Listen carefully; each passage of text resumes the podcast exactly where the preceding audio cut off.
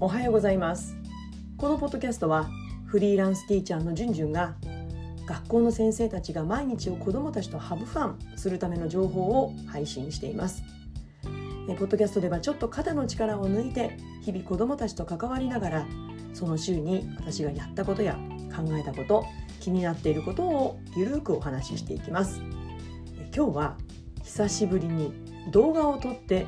驚いたこと心配になったことについてシェアしていきます、えー、最近、えー、動画を再開しました。YouTube 動画を再開しました。その時に自分で撮影してそして、えー、動画を編集していて驚いたこと。そしてそこからちょっと子どものこと子どもたちについて心配になったことについて、えー、感じたことをシェアしていきます。それでは行ってみましょう。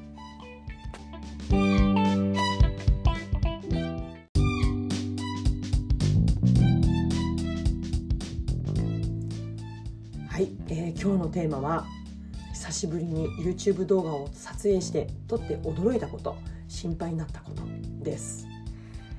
えー、思うところあってというかやっぱり動画作るの好きだし編集するの好きだし一つの作品にするのが好きだしこのポッドキャストもそうなんですけれどもやっぱりそういう作っていく過程がやっぱりすごく面白いんですよね、まあ、だから子どもたちとクラスを作っていくその子が成長していく過程が、まあ、めちゃめちゃ面白いわけなんですけれども、まあ、そういうことが好きなんですよねただね今回動画を本当久しぶりに撮って編集していていやーちょっとびっくりしました。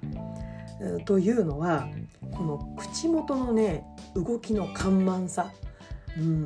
このね下唇の動きが、まあ、動いてるんでしょうけれどもやっぱりなんかこうぎこちないんですよね。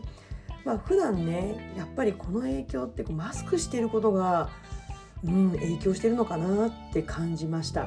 うん、まあ子どもたちに授業をしてね子どもたちと一緒に授業をしている時または1対1で対応している時お休み時間子どもとこうじゃれ合って遊んでる時もそうなんですけれども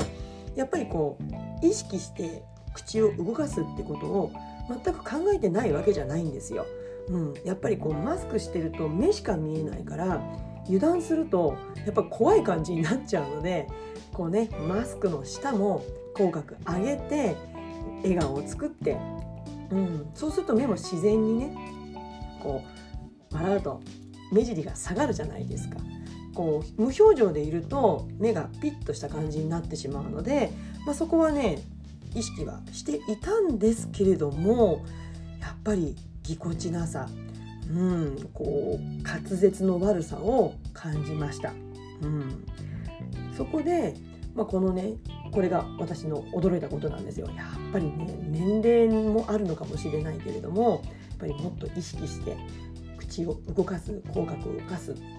口角を上げるっていうことをしていかないとちょっと危険だなっていうことを感じて驚きました。でもう一つのね心配になったことっていうんですけどことなんですけども、まあ、それはね自分の今後が心配っていうのもねそれありますけどやっぱり子どもたちのことですよね。やっぱりねうんこうマスクをしてない時はやっぱり子どもたちに声をお腹から出してもらう出し出す経験を積んでほしいっていう思いがあったのでやっぱりこう声を出す機会をいっぱい作ってたんですよね。だけれども、うん、別に怒鳴る必要もないしだけどもお腹から声を出すっていう経験やっぱり声の小さいこう口先だけで声を出してるお子さんってやっぱりいるんですよね。それってこうだんだん自信も比例してくるので気持ちも比例してくるのでだからやっぱり声が出るようになると自然に行動も活動も活発になっていくしと私は捉えてるんですね。うん、だからやっぱり子どもたちには声を出せるようにしてほしい。ただやっぱりコロナの関係でね大きな声を出すってことをセーブし続けているのでやっぱりねこの先ちょっと心配だなっていうことが3つ出てきました一つはその声を出す経験が少ないことでお腹から声を出す機会がないということはそういったスキルがなかなか身につかない、うん。まあ、別にね大人になってお腹から声を出さなくったってまあそれは要は済むかもしれないけれどもでもやっぱりこう気持ちの面ですよねやっぱり。声を出すとすっきりするっていうのって人間あるじゃないですか。カラオケ行って歌うとすっきりするってありますよね、まあ、それと同じでやっぱり声の出し方喉だけで声を出すとどうしても声枯れちゃうし痛くなっちゃうし、うん、だからお腹から声を出すという経験が不足していること、うん、致し方ないとはいえちょっと心配だなって感じました。それから2つ目はやっぱりこうマスクがちょっと仮面の代わりになっていて不安を隠してしまう、うん、マスクを外すことへの抵抗があるお子さんもいるんじゃないかなっていう心配です。そして最後に3つ目はこの友達同士の相手の表情に気づくっていうことの経験がやっぱり少ないんじゃないかなって思います。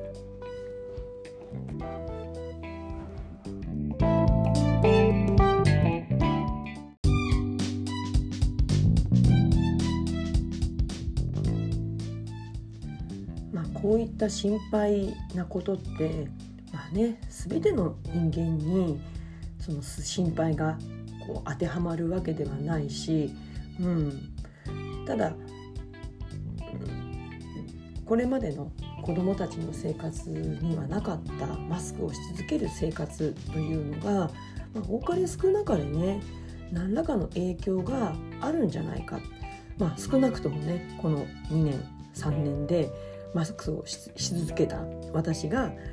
マスクを取って動画を、マスクを取って動画で話をしてそれを見た自分自身の姿に驚いた、ねう、こう滑舌が悪いなって感じたり、あとはちょっと口元が、うん、なんかこう締まりがないというか動きが緩慢だなって感じたようにやっぱり何かの影響が子供にもあるんじゃないかなって感じてます。まあ、でもね心配ばかりしていても何の解決にもならないのでじゃあ具体的に普段の生活で子どもたちに私ができることって何かなって考えて、まあ、これはもしかすると、まあ、これあのもしかするとというか実際今やってることなんですけれどもでもこれはね別に無理強いすることじゃないしマスクを、うん外すとかねつけるとかっていうことはもうねその子自身またはそのご家庭の考えにもあるわけよるわけですから、うん、強制することでは全くないんですけれどもやっぱりねこううつる心配とかうつしてしまう心配を考えるとマスクがそう簡単に外したりつけたりっていうことが難しいとは思うんですけどでもね喋らないっていうことを大前提にやっぱりちょっとこうねマスクを外して安全なところでねで友達の顔を互いに見合うとかなんか少しこうマスクを外すことになれるっていうこともねやっぱり必要かなって思いました、まあ、唯一ね食事をする場面、うん、給食を食べたりお弁当食べたりしている場面だけで、うん、しかお友達のマスクを外した顔が見れる機会ってないじゃないですか、うん、だからあとはやっぱり大人自身大人の顔私の顔も喋らないけれどもちょっとマスクを外して今マスクの下こんな表情しているよっていううん、こともちょっとこうねことあるごとにというか、うん、機会を見つけながら、うん、やっています、うん。今先生どんな顔してると思う？って言って実はこんな顔でした。みたいなちょっと表情を出した、うん、顔を子どもたちに見て、まあ、笑ってもらったりね、うん、びっくりしてもらったりとかっていうこともちょっと遊びを入れながらやっています。うん。ということで、えー、今日は久しぶりに YouTube 動画を撮って、えー、驚いたこと心配していることについてお話をしました、えー、今日の内容に関するご意見ご質問お待ちしています。それでは次回のポッドキャストまで。Let's have fun! バイバイ。